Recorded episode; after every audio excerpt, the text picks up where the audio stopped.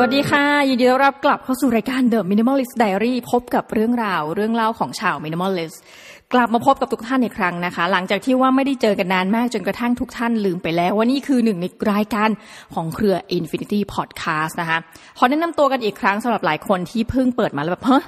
รายการนี้หรือว่าในช่องนี้มีผู้หญิงด้วยหรอนะคะ สวัสดีค่ะนี่คือน้องหมีนะคะ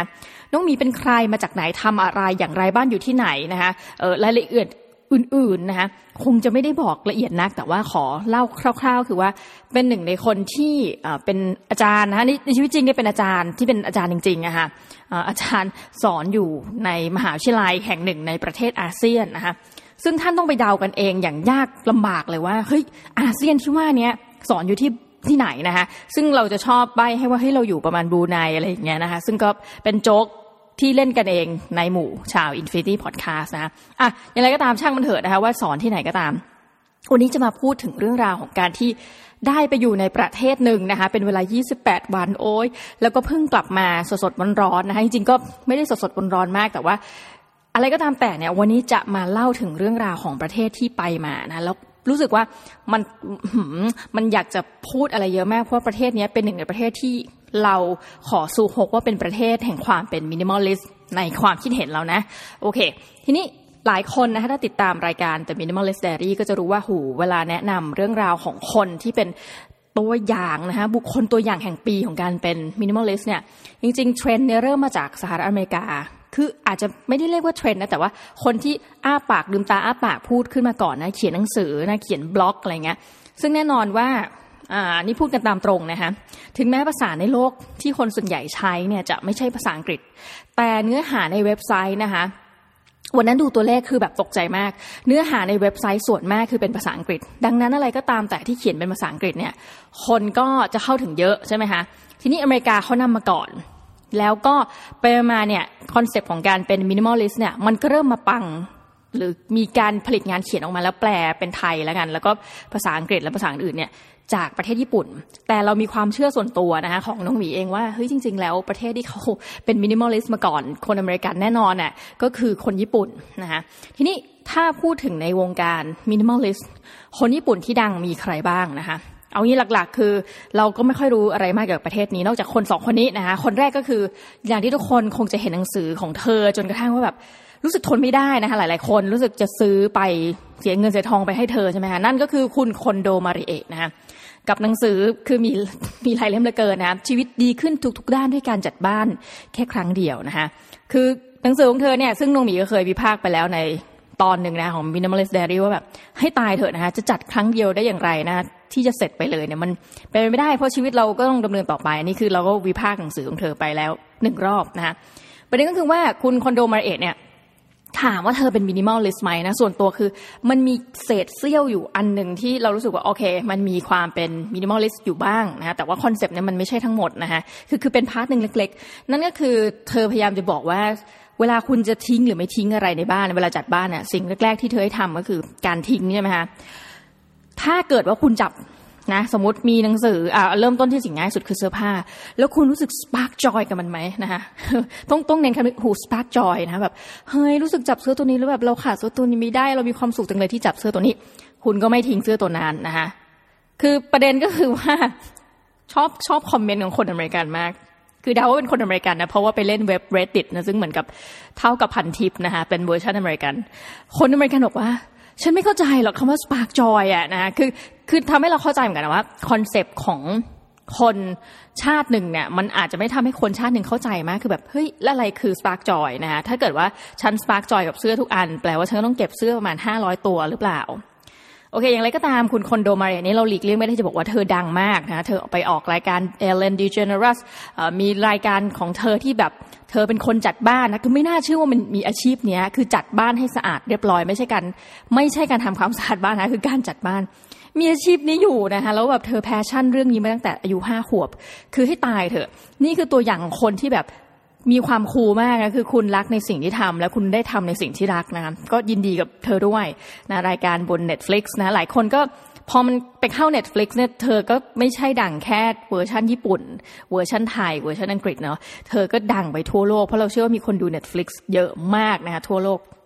โอเค จบไปแล้วสำหรับคอนโดมาริเอะซึ่งทุกคนรู้จักเป็นอย่างดี แต่ว่าอีกเล่มหนึ่งซึ่งมีแปลเป็นภาษาไทยนะคะ อะไรไม่จำเป็นก็ทิ้งไป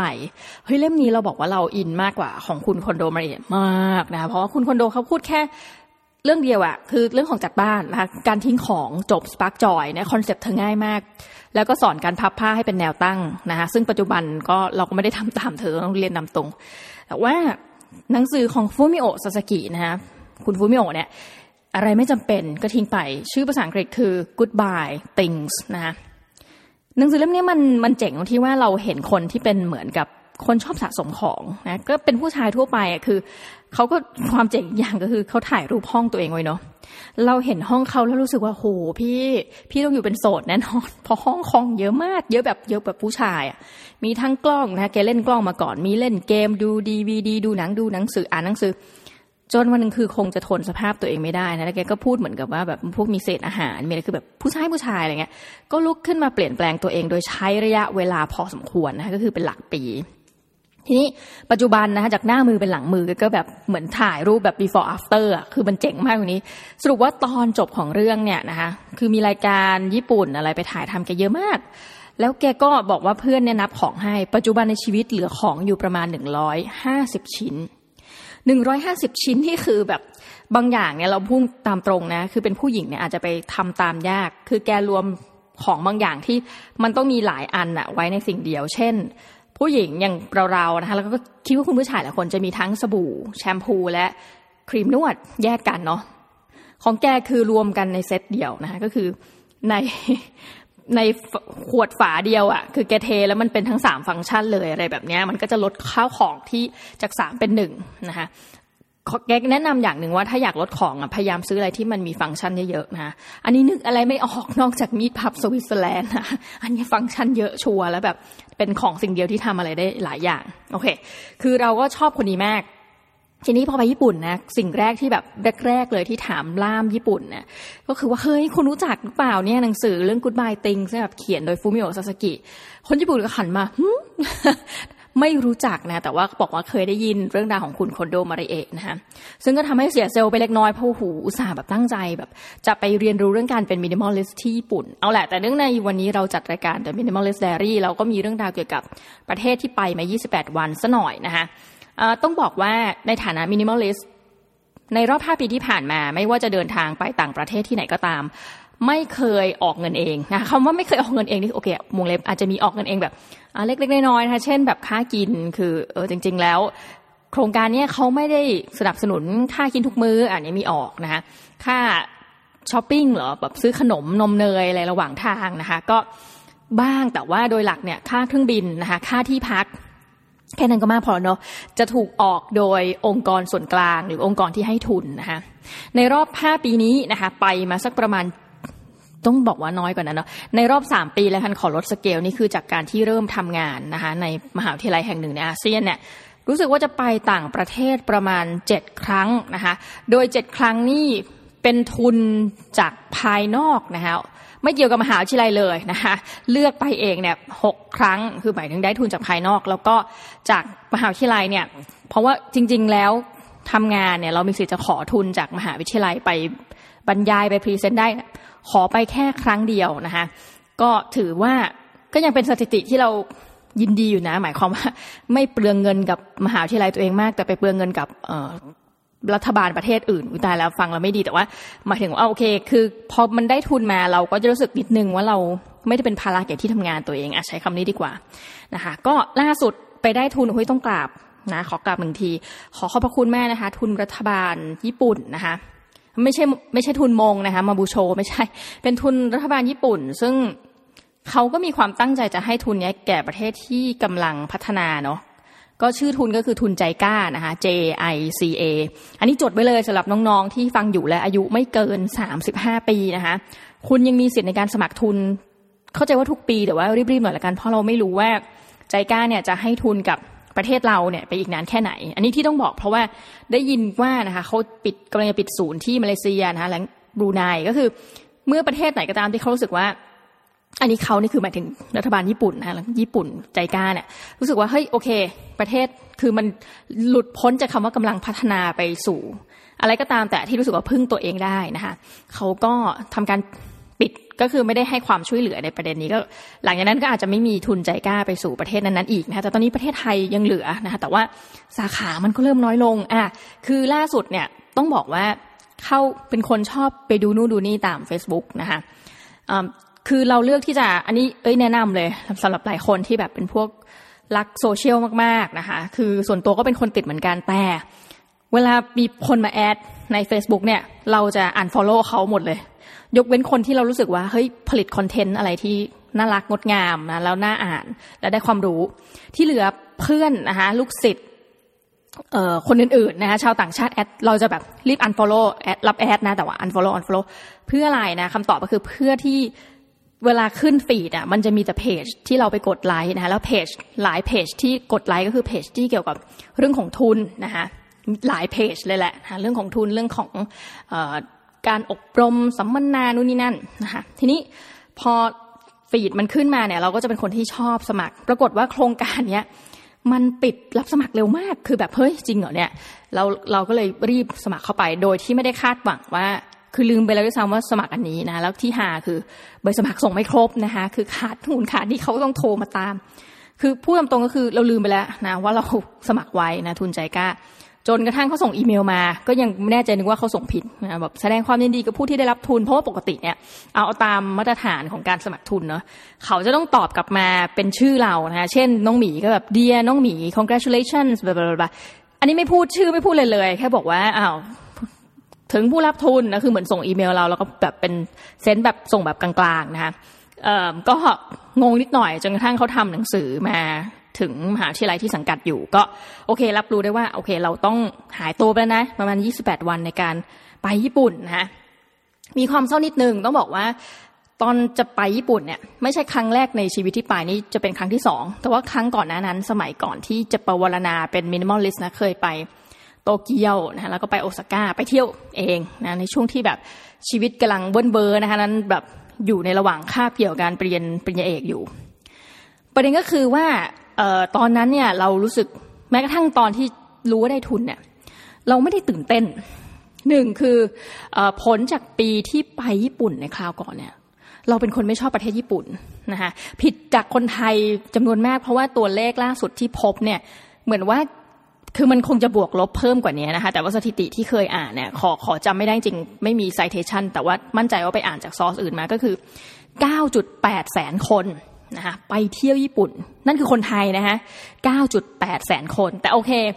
อพอใช้คำว่า 9.8 แสนคนถ้านเทียบกันวัดมาตรฐานว่าเฮ้ยกระบวนการไปเที่ยวนั่นแสดงว่ามีคนไทยเกือบล้านคนเลยเหรอไปญี่ปุ่น อันนี้ต้องบอกว่า ถ้าเวลานับเนี่ยอาจจะไม่ใช่เพราะเวลาเวลาท่องเที่ยวเนี่ยเอาง่ายๆเขานับว่า ในประเทศไทยอย่างเงี้ยนะคะในปีที่มีสถิติ มีการท่องเที่ยวโดยคนไทยเที่ยวในไทย 212 ล้านคน ซึ่งมันเป็นไปได้ถูกไหมเพราะประชากรไทยมี 69 ล้านประมาณเนี้ยแต่เราเข้าใจว่าคือเขานับเป็นจำนวนครั้งที่มีพาสปอร์ตไทยปรากฏนะคะดังนั้น 9.8 แสนคนเนี่ยก็คือเกือบล้านครั้งแล้วกัน อาจจะเป็นคนเดิมๆซ้ำๆนะคะประมาณนี้แต่ว่าอย่างไรก็ตามจาก ตัวเลข 69 ล้านนะคะ มีเกือบหนึ่งล้านครั้งในการไปเที่ยวญี่ปุ่นในรอบหนึ่งปีนะคะ ก็รู้สึกว่าเฮ้ยมันเยอะมากแล้วคนไทยเนี่ยชอบไปญี่ปุ่นนะคะนี่เป็นที่แน่นอน เพราะว่าส่วนหนึ่งก็คือเขาเวฟวีซ่าให้เราแล้วใช่ไหมแต่ก่อนเนี่ยเราต้องแบบขอวีซ่าคือคือข่าวก่อนที่ไปญี่ปุ่นเนี่ยน้องหมียังต้องขอวีซ่าก็แอบเซ็งนิดนึงแบบว่าตอนนี้ไม่ต้องแบบขอแล้วเหรออะไรเงี้ยนะคะอย่างไรก็ตามอาจจะไปรอบนี้เนื่องจากว่าไปตั้ง 28 วันนะแล้วก็ไปอบรม เป็นทุน JICA เนี่ยเขาก็เลย ยังไงเราก็ต้องทำวีซ่าอยู่ดี แต่ว่าเขาดำเนินการให้หมดเลย เรามีหน้าที่แค่แบบกรอกกรอกนะแล้วก็ยื่นพาสปอร์ตเราให้เขาแล้วเขาก็หายตัวไปแล้วก็กลับมาอีกทีหนึ่งเรามีวีซ่าญี่ปุ่นแล้วไชโยนะคะ เป็นแบบ JICA trainee โอเค อย่างไรก็ตามยังไม่จบใช่บอกว่า ไปญี่ปุ่นคราวก่อนนู้นนะคะ ก็เป็นห้าหกเจ็ดปีก่อนเนี่ยเราก็รู้สึกไม่ชอบเพราะหนึ่งไปแล้วก็แบบพายุเข้านะ เครื่องบินก็เทอร์บูเลนซ์พอลงปุ๊บนะคะ ก็แบบ ไปนู่นมานี่คือมันรู้สึกแบบ ไม่ชอบประเทศนี้เลยนะคะ คือเราแหมคือเหมือนหัวสูงนะว่าง่ายนะคะเราเรียนที่สหราชอาณาจักรใช่ไหมคะเราเรียนที่อังกฤษอย่างเงี้ยคือสถาเป็นแบบว่าสถาปัตยกรรมมันสวยเอาพูดตามตรงเลยอุ้ยไปอิตาลีไปฝรั่งเศสโอ้มันสวยจังเลยนะคะ บ้านเมืองเขา แต่ญี่ปุ่นเนี่ยมันเท่อะมันกล่อง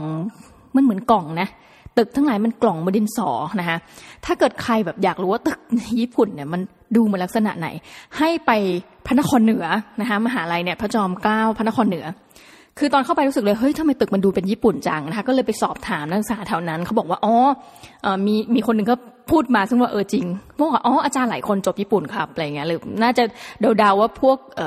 ครูอาจารย์ระยะแรกเนี่ยคงจบญี่ปุ่นเพราะตึกเขาดูเป็นญี่ปุ่นมาก แล้วเรารู้สึกตอนนั้นจริงๆนะตัดออกจากพระจอมเกล้าพระนครเหนือแหละ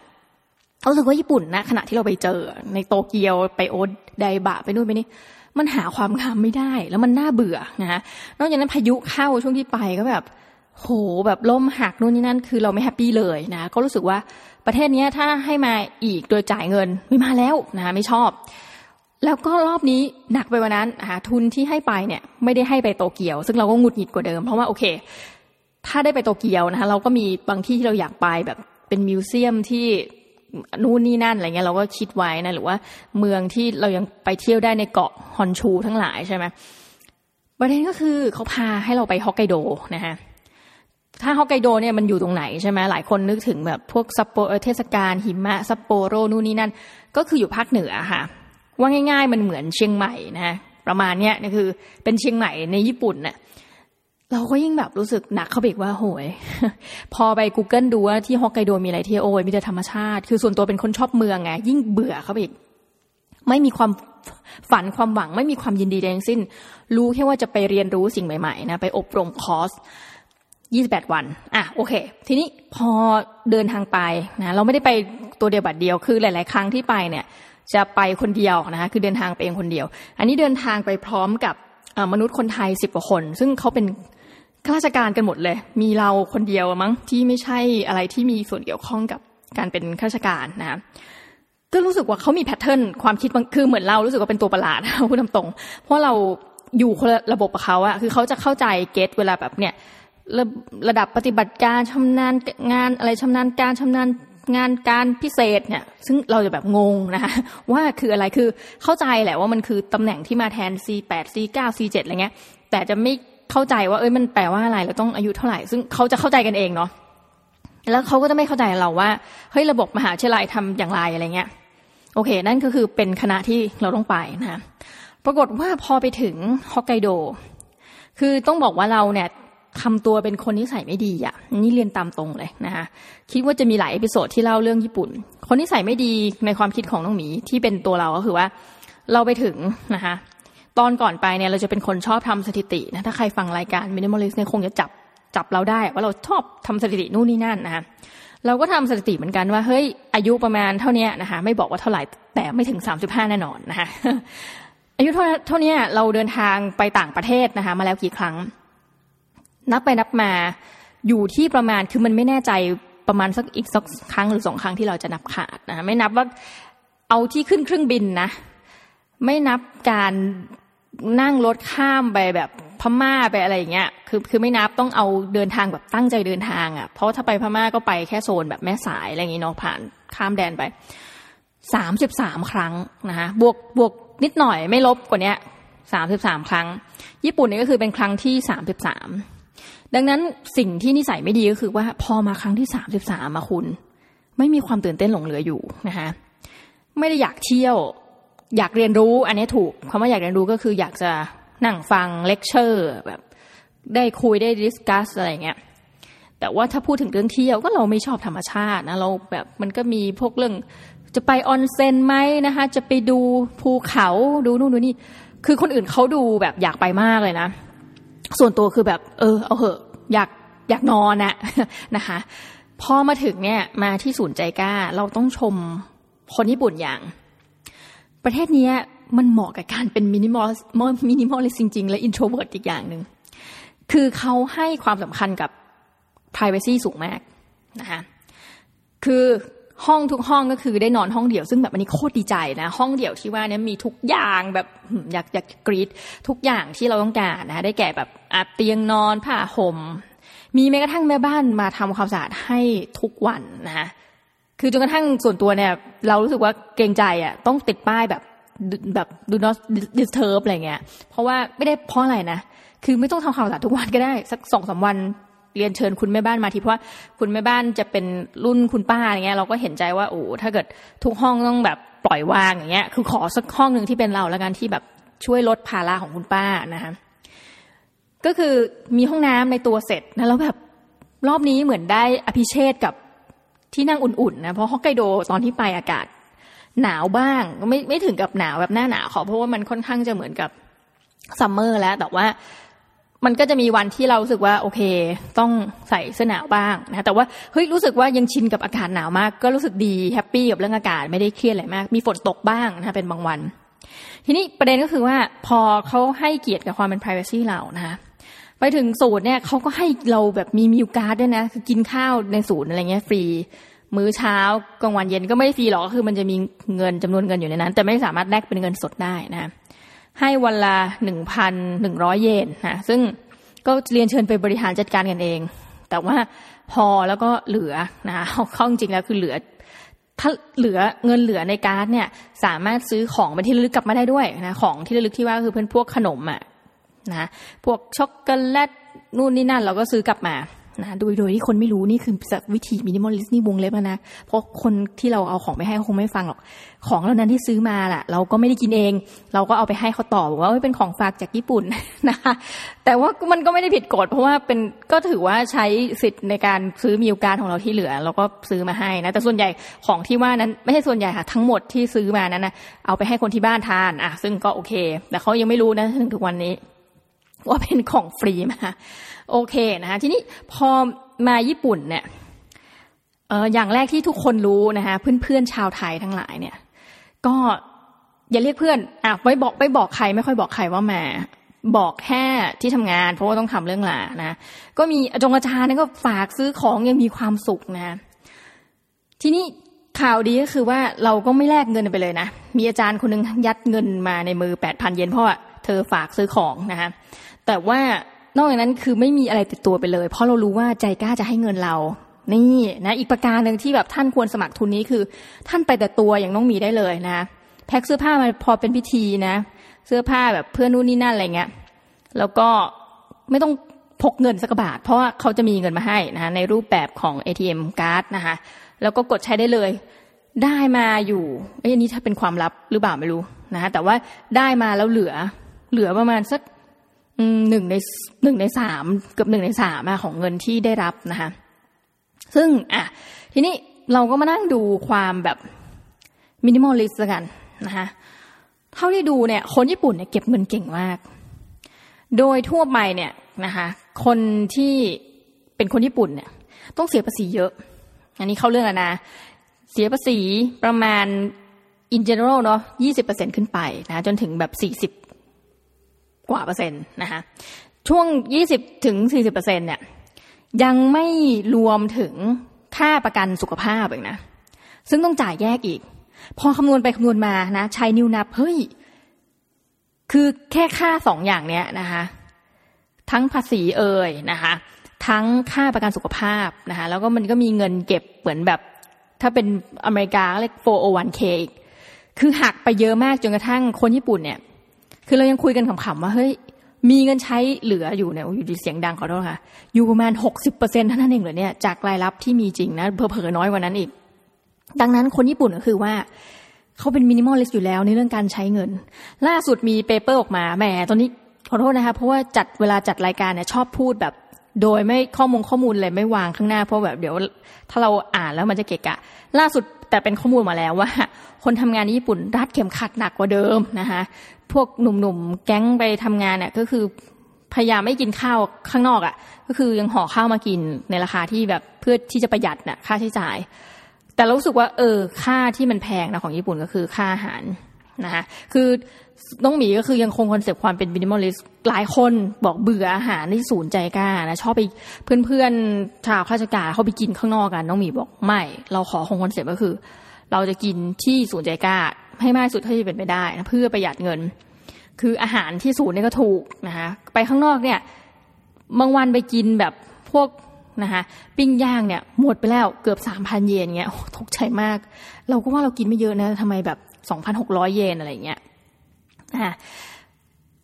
พอเราเห็นวิถีคนญี่ปุ่นเราก็รู้สึกละอายนะว่าโหเงินเดือนเขาถูกหักไปเยอะมากทำให้เขาต้องอย่าเรียกเขาว่ากระเบียดกระเสียนเลย แต่ก็ใช้เงินอย่างประหยัดโดยธรรมชาตินะดังนั้นหลายคนที่เป็นคนญี่ปุ่นเนี่ยที่เราไปสัมภาษณ์ด้วยนะครับเรื่องเด็ก ๆอะไรเงี้ยหรือมันอาจจะเป็นเพราะอยู่ฮอกไกโดด้วยเนาะหลายคนไม่เคยไปต่างประเทศในชีวิตนี้เฮ้ยเซอร์ไพรส์มากนะคะ ไม่เคยไปต่างประเทศชีวิตนี้ แล้วก็สิ่งหนึ่งที่ noted ไว้นะคะกับกับประเทศญี่ปุ่นก็คือ พอดีได้แวะไปหลายมหาวิทยาลัยนะคะแวะไปคิโนคุนิยะที่ใหญ่มากๆนะของเมืองซัปโปโรก็คือใหญ่ที่สุดอะเป็นสักประมาณสองชั้นอะไรเงี้ยมหาลัยนะคะห้องสมุดในระดับเทศบาลซึ่งแบบดีงามมาก ดีงามพระรามโอบิฮิโร่นะคะชื่อเป็นห้องเทศบาลโอบิฮิโร่ต้องบอกว่า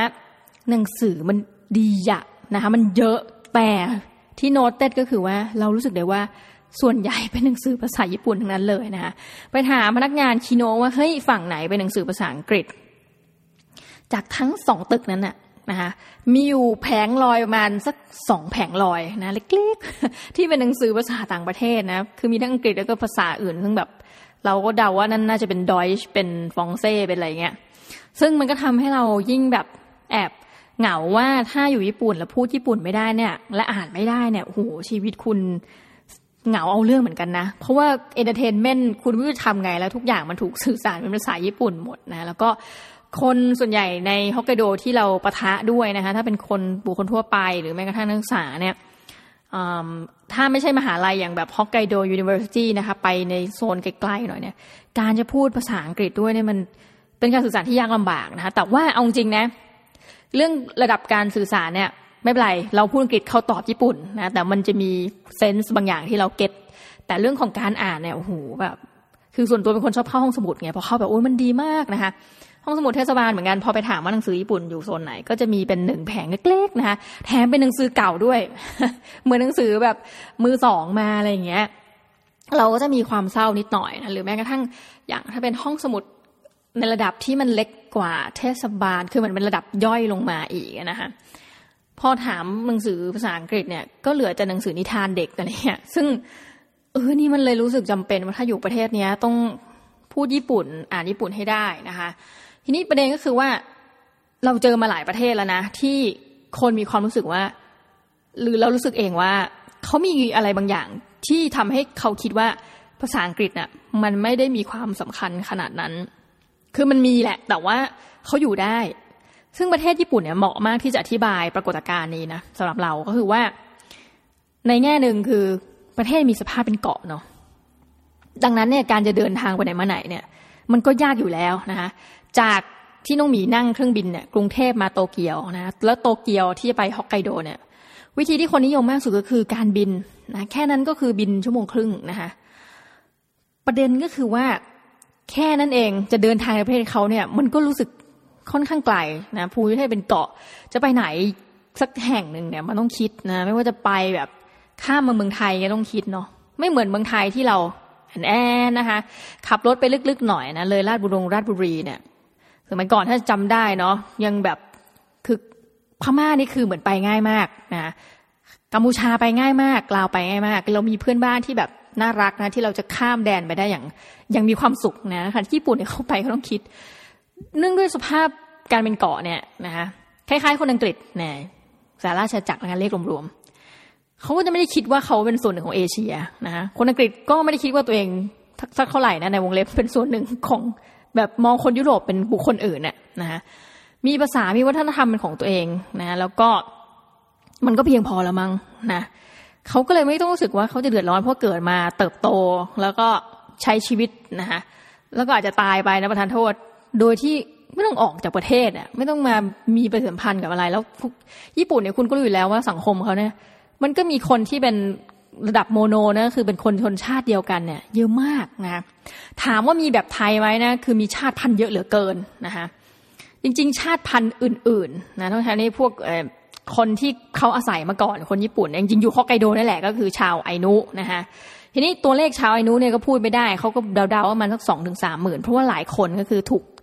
ถูกกลืนกลายใช้คำนี้นะตอนที่รัฐบาลญี่ปุ่นเนี่ยย้ายอพยพเมื่อสั่งคนมาอยู่เลยฮอกไกโดนะคะพออพยพย้ายปุ๊บเนี่ยชาวไอนู่นหลายคนก็คือ พอมันมีระบบการเรียงชื่อนามสกุลก็ถูก คือมันไม่ได้มีอะไรที่บอกว่า เนี่ยนาไอโนอะไรอย่างเงี้ยนึกออกมาก็กลายเป็นชาวญี่ปุ่น ส่วนหนึ่งก็เดินทางออกจากพื้นที่ฮอกไกโดมาอยู่ตามที่ต่างๆนะกระจัดกระจายกันไม่ได้อยู่รวมกัน ถ้าถ้าออกมาที่อื่นนอกจากฮอกไกโดเนาะเราก็ก็ไม่ได้คือก็ไม่รู้ว่าใครเป็นไอนุไม่ไอนุอะไรเงี้ยซึ่งพอจุดนั้นนะมันเริ่มต้นมาแบบนั้นใช่ไหมมันเลยกลายว่าเป็นชาติที่มีความปิดพอสมควรนะก็คือ แต่ตอนนี้เขาก็เริ่มรู้แล้วว่าใช่ไหมประเทศเราแหมพูดถึงญี่ปุ่นเราก็นึกอย่างเดียวพวก super aging society อะไรเงี้ยซึ่งวิธีแก้ปัญหาอย่างหนึ่งเขาคือเขาก็เริ่มจะให้ประเทศอย่างเราๆนะมีทั้งเวียดนามมีอะไรเงี้ย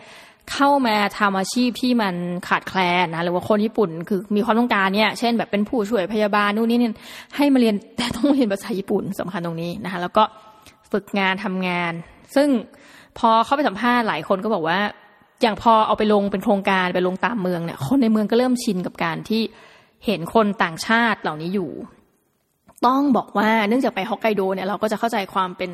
ต่างจังหวัดเป็นอย่างดี เออพอพูดถึงคำว่าฮอกไกโด ซึ่งเราเซอร์ไพรส์มากเพราะว่าขนาดของฮอกไกโดนี่มันใหญ่มากคือมันคือเกาะทั้งเกาะอะค่ะแล้วเราก็ตั้งคำถามว่าทำไมฮอกไกโดมีคุณค่า หรือว่าเขาเข้าให้ค่าเท่ากับหนึ่ง prefecture นะคะ prefecture ถ้าเกิดแปลจากภาษาอังกฤษเป็นไทยก็คือจังหวัด เมื่อมีก็ถามเฮ้ยมันแปลผิดหรือเปล่าหมายความว่าตรงนี้มันเป็น prefecture ไม่ได้อะเพราะไซส์มันคือภูมิภาคหนึ่งอะเหมือนภาคเหนืออย่างเงี้ยเขาก็บอกว่า เออเขาเก็ตแต่ว่านั่นน่ะ เป็นรูปแบบการปกครองที่เขาถูกเรียกอย่างนี้มาตั้งแต่แรกนะคะก็คือเป็นจังหวัดเนี้ยฮอกไกโด เพราะแต่เดิมคนเนี่ยอยู่ประมาณสักหกหมื่นคนเท่านั้นเอง เขาก็เลยไม่ได้เปลี่ยนตั้งแต่นั้นเป็นต้นมานะก็เป็นร้อยปีมาแล้วอพอพูดถึงว่าอ้าวแล้วซัปโปโรนู่นนี่นั่นเนี่ย ไม่ซัปโปโรนี่ไม่ใช่จังหวัดนะคะคือเมืองนะถ้าเราเรียกกันแบบรูคูคูแบบภาษาไทยก็คือเทศบาลนครอะไรเงี้ยที่อยู่ในจังหวัดฮอกไกโดนะแต่ว่ามันมีขนาดใหญ่ก็คือคนอยู่แบบหลายล้านคนแบบนั้นนะก็คือน้องหมีก็ใช้ชีวิตฝังตัว ไปจังหวัดฮอกไกโดนะฝังตัวอยู่ในซัปโปโรแล้วก็สูตรเนี่ยอยู่ในซัปโปโรซึ่งเราก็จะเห็นคุณค่าของการมีชีวิตอยู่นะในฐานะ ภูมิภาคต่างจังหวัด แล้วก็เราไปเห็นเรื่องเศร้าๆอีกบางเรื่องนะก็คือว่านอกจากอยู่ซัปโปโรเนี่ยเขาก็พาเราไปในที่อื่น แต่ในฮอกไกโดทั้งสิ้นนะนี่คือความเศร้าเล็กน้อยถึงปานกลาง เช่นพาไปเมืองโอบิฮิโร่นะคะซึ่งเมืองนี้ก็เราก็ไม่แน่ใจว่าทำไมเขาถึงพาเรามาที่นี่นะแต่ว่าเขาก็ให้ไปดูเรื่องของการเกษตรกรรมคือต้องบอกว่าฮอกไกโดเนี่ยมันเด็ดเรื่องการเกษตรกรรมนะคือรัฐบาลเขาวางผังไว้แล้วว่าเป็นศูนย์อาหารของประเทศญี่ปุ่นอะไรเงี้ย ประเด็นที่น่าสนใจก็คือว่าพอไปที่เมืองโอบิฮิโรซึ่งมีคนอยู่ประมาณหลักแสนคนเท่านั้นนะคะเราไปห้างห้างหนึ่งที่มีขนาดใหญ่ประมาณเซ็นทรัลนะคะถ้าเทียบกับเทียบกับกรุงเทพอย่างเงี้ยมันคือห้างเซ็นทรัลดีๆนี่เองอะแบบปรากฏว่าวันนั้นเวลานั้นคือวันธรรมดาทุ่มหนึ่งนะไม่ว่าจะเซ็นท่านไหน มันก็ต้องมีคนเดินอะแต่วันที่ไปเงียบแบบห้างก็จำไม่ได้ด้วยชื่ออะไรแต่อยู่ในเมืองโอบิฮิโรเนี่ย ไปกับน้องที่เป็นข้าราชการอีกคนหนึ่ง ภาพที่เราเห็นนะก็คือเห็นคุณป้าคนหนึ่งเนี่ย ยืนนะคะยืนถือผ้าอยู่ เตรียมจะปิดร้านแล้วหนึ่งทุ่ม แต่สายตาที่เขามองมาเนี่ย มันมองมาทางเราด้วยนะ เป็นสายตาที่เศร้า มันเศร้าแบบ คือคือเราเข้าใจเลยขายของในห้างที่ไม่มีคนซื้อ แล้วคุณป้าคนนั้นเนี่ยน่าจะอายุเลยวัยเกษียณแล้วหกสิบกว่า แล้วเราเดาด้วยบุคลิกการแต่งกายคือเป็นเจ้าของ เราไม่รู้ว่าค่าเช่าที่เท่าไหร่นะ แต่ว่าเสื้อตัวหนึ่งก็ประมาณสามพันเยนนะก็สักหนึ่งพันบาทอะไรเงี้ย มันดูขายยากมาก ๆ เลย เพราะเป็นเสื้อไม่ใช่เสื้อแฟชั่นแบบวัยรุ่นน่ะ แล้วก็ไม่มีคนมาเดินเลย ร้านหนังสือดังชั้นเงียบอย่างเงี้ย นั่นคือหนึ่งทุ่มนะคุณ แล้วเขากำลังจะปิดร้าน เป็นภาพแห่งความเศร้าที่ โอเค แล้วความเศร้าหนึ่งของใจก้าคือว่า เอออย่าเรียกว่าใจก้านะ การอบรมทั้งหมดเนี่ย เขาพูดถึงแต่เรื่องของความน่ากังวลเกี่ยวกับเรื่องของผู้สูงอายุงานจำนวน แล้วก็เมืองของญี่ปุ่นอีกประมาณเกือบกึ่งหนึ่งนะคะคิดถึงว่าเมืองมันมีแบบอาจังหวัดอย่างโตเกียว แล้วมันมีเมืองย่อยๆอื่นๆนะคะเกือบครึ่งหนึ่งนะเราเอาตีกลมๆคือกึ่งหนึ่งอะจะกลายเป็นเมืองร้างนะเขามีเวลาในการคำนวณแล้วสมมติปี 2050เนี่ยจะกลายเป็นเมืองร้าง อย่างบางเมืองที่ไปเนี่ยนะชิโมกาวะเนี่ยให้ไปดูเรื่องของ SDG นะ Sustainable Development Goals เนี่ยนะคะมีคนอยู่ทั้งเมืองสามพันแต่อะไรก็ไม่เศร้าเท่าสายตาคุณป้าคนนั้นที่เมืองโอบิฮิโรคือเศร้ามากจนกระทั่งทนไม่ไหวนะคือคอสที่ไปเนี่ยเรามีคุณพี่กับคุณป้าล่ามเนี่ย มาสองคนนะคะก็คือแปลจากภาษาญี่ปุ่นเป็นอังกฤษให้เรานะหรือบางคนอาจารย์บางคนบรรยายอังกฤษแล้วดูท่าแล้วว่าแบบเราไม่รู้เรื่องแน่ คุณป้าก็แปลอังกฤษเป็นอังกฤษอีกทีหนึ่งก็เลยบอกคุณป้าว่าเฮ้ยไอประเด็นนั้นเราเก็ตนะ เรื่องคนแก่เรื่องอะไรที่ผู้สูงวัยเขาทานโทษค่ะ เยอะนู่นนี่นั่น แล้วก็วิธีแก้ปัญหาเนี่ยบางทีเขาอาจจะไม่รู้ว่ามันโคปิ้งกับปัญหาได้ยังไง แต่ว่าแล้วไอ้เรื่องเศรษฐกิจล่ะนี่เขาไม่เขาไม่ เขาแตะน้อยมาก หรือบางเรื่องเนี่ยเราตั้งคำถามกลับไปแตะเนี่ย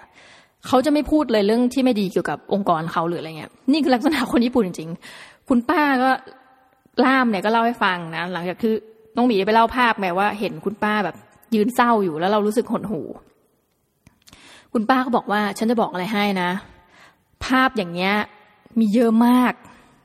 มันแปลว่าอะไรไหมเศรษฐกิจญี่ปุ่นไม่ดีมันไม่ได้ดี ถ้าใครเรียนเศรษฐศาสตร์ การเงินนู่นนี่เราจะรู้ว่าเศรษฐกิจญี่ปุ่นเนี่ยแย่มาแต่ยุค 1990 ใช่ไหมที่แบบพวกที่ดินก็บูม แล้วก็หดแบบเขาเรียกตกต่ำเนี่ยหาที่สุดไม่ได้แล้วก็เกิดสภาวะเงินเฟ้อนะสาวกเศรษฐศาสตร์ บางคนก็บอกว่าเฮ้ยประเทศเราประเทศหลายประเทศนะเพราะแบบอะดูสิทางโซนอเมริกาใต้ก็ดีนะฮะแอฟริกาก็ดี ทวีปแอฟริกาเงี้ย ประสบปัญหาเงินเฟ้อแล้วมันน่ากลัวมากนะ เช่น แบบวันนี้คุณซื้อไก่ราคานี้ เดี๋ยวคุณต้องใช้เงินจำนวนมากไปซื้อไก่ เงินฝืดเนี่ยขออธิบายเป็นเชิงวิชาการเล็กๆเบาๆนะต้องขอขอบคุณ Planet Money ด้วยนะคะที่อธิบายแบบอย่างยาวๆให้สั้นๆ คือบดีฟังม่แบบเรื่องญี่ปุ่นต้องให้อ้างอีกเขาหน่อย เงินฝืดเนี่ยมันก็เป็นอีกปัญหาหนึ่งคำถามคือ เงินฝืดเนี่ยมันแปลว่ามันไม่มีเงินในระบบใช่ไหม เงินเฟ้อหมายถึงว่าค่าเงินมันเขาเรียกอะไรเงินเฟ้อเนี่ยของมันจะแพงขึ้นนะในขณะที่เงินฝืดเนี่ย มันก็มันฝืดอะประเด็นคือถ้าคุณรู้ว่าพรุ่งนี้ของมันจะถูกลง คุณจะซื้อวันนี้หรือพรุ่งนี้ นั่นเนี่ยคือปัญหาของเงินฝืดกลายเป็นว่าคนญี่ปุ่นไม่ใช้เงินนะเพราะไม่ใช้เงิน เพราะว่าอะไรอีกสองเดือนเนี่ย ถ้าจะซื้อแอร์เดี๋ยวมันจะถูกลง เศรษฐกิจยิ่งแย่หนักเข้าไปอีกนะคะคุณป้าก็เล่าว่า คือเราก็จะเข้าใจว่าเอ้ยจากหูหนึ่งเก้าเก้าศูนย์นี่มันนานมากเนาะอะไรเงี้ยก็มันน่าจะดีขึ้นแล้วหรืออะไรเงี้ย แต่นั่นก็คงจะพูดถึงแต่ในเมืองใหญ่นะเพราะเป็นเมืองที่มีไซส์ขนาดกลางเล็กนะ